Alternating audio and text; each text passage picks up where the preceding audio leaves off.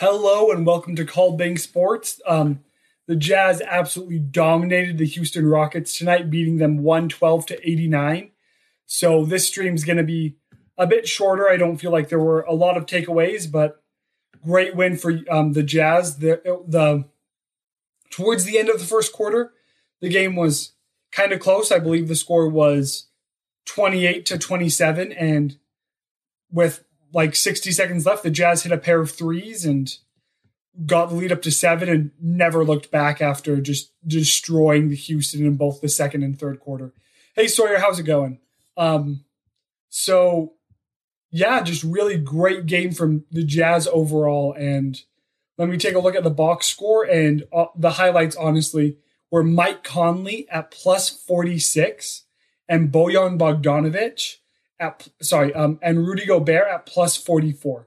Um, Bojan had a pretty good night at plus 22, but dang, Gobert and Conley are two of the best players in the league when it comes to just pure plus minus. And tonight they just continue to show why. Um, O'Neale had a rough night. He was one for three from the field, 0 for two from three.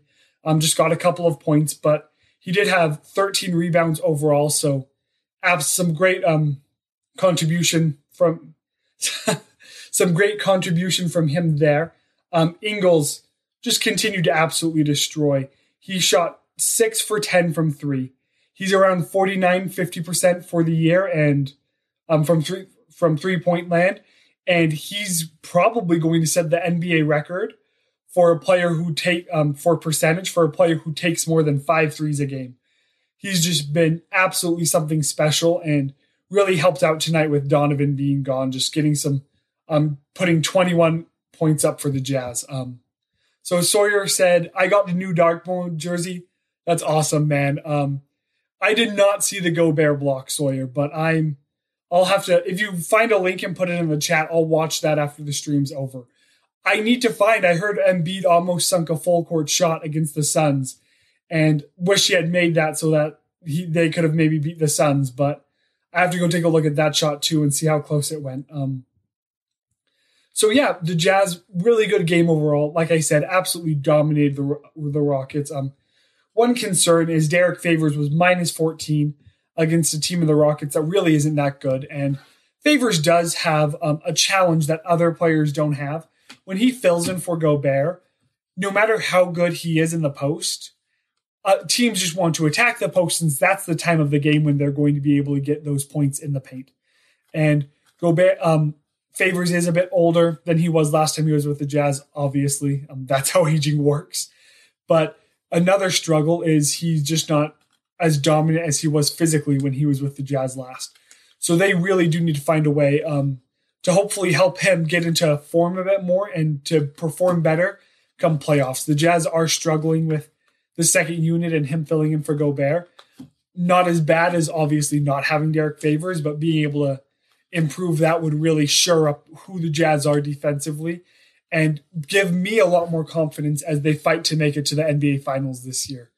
Um, Sawyer Parker said, I wish Ingles was in the three point contest. Yeah, I would have preferred seeing him in the three point contest over Donovan. I know Donovan was a better name. Um, and frankly, Donovan might have a better three point percentage than Conley on the year. So Donovan might have deserved that more than Conley. And we saw how well Conley did. But Ingles would have done a really good job. He's had, I mean, he's shooting the best percentage in the league among qualifying players on three point shots. He's doing some really special stuff this year.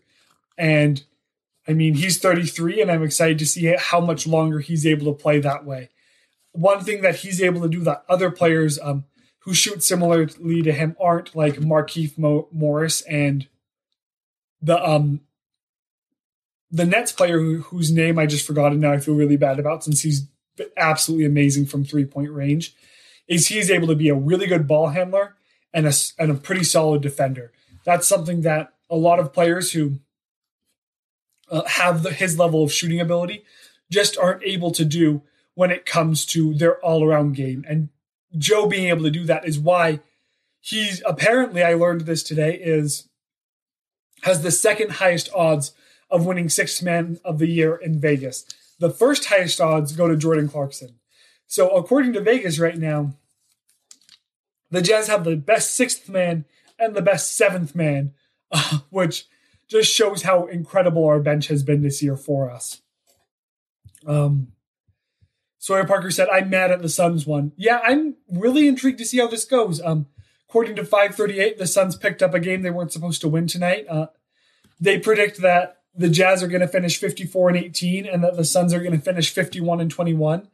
And I mean, the closer we get to the end of the year, the harder it is for the it's going to be for the Suns to catch the Jazz. But they're just one and a half or two games separating us right now. Um, one and a half games. So the Jazz just need to keep winning. And I do think that if the Jazz um, win 10 of their next 14, then they're probably going to seal the deal. The um, Suns would have to win 12 of their next 14, if I did my math right, to get there. And that's going to be super impressive. That would include them probably having to beat the Jazz. So if the Jazz are able to beat the Suns, definitely locks it in. But the Jazz lose, I still think they have the best. They have. I still think they're going to get the one seed. But Phoenix is doing a really good job of making it closer than it should be.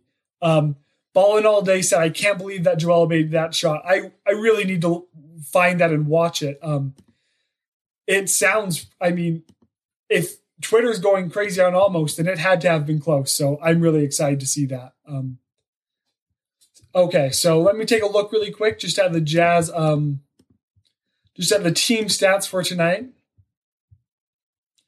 So the Jazz ended up shooting 40, just over 45% from the field and 37% from three they and I mean that's compared to 34.35% from the field for um, the Rockets and 20% from three. So this was never going to be a game. I mean, the Jazz came out slow the first time they played the Rockets after the All Star break, but yeah, just really wasn't a lot for the Jazz to try to, to do here or really even to prove here.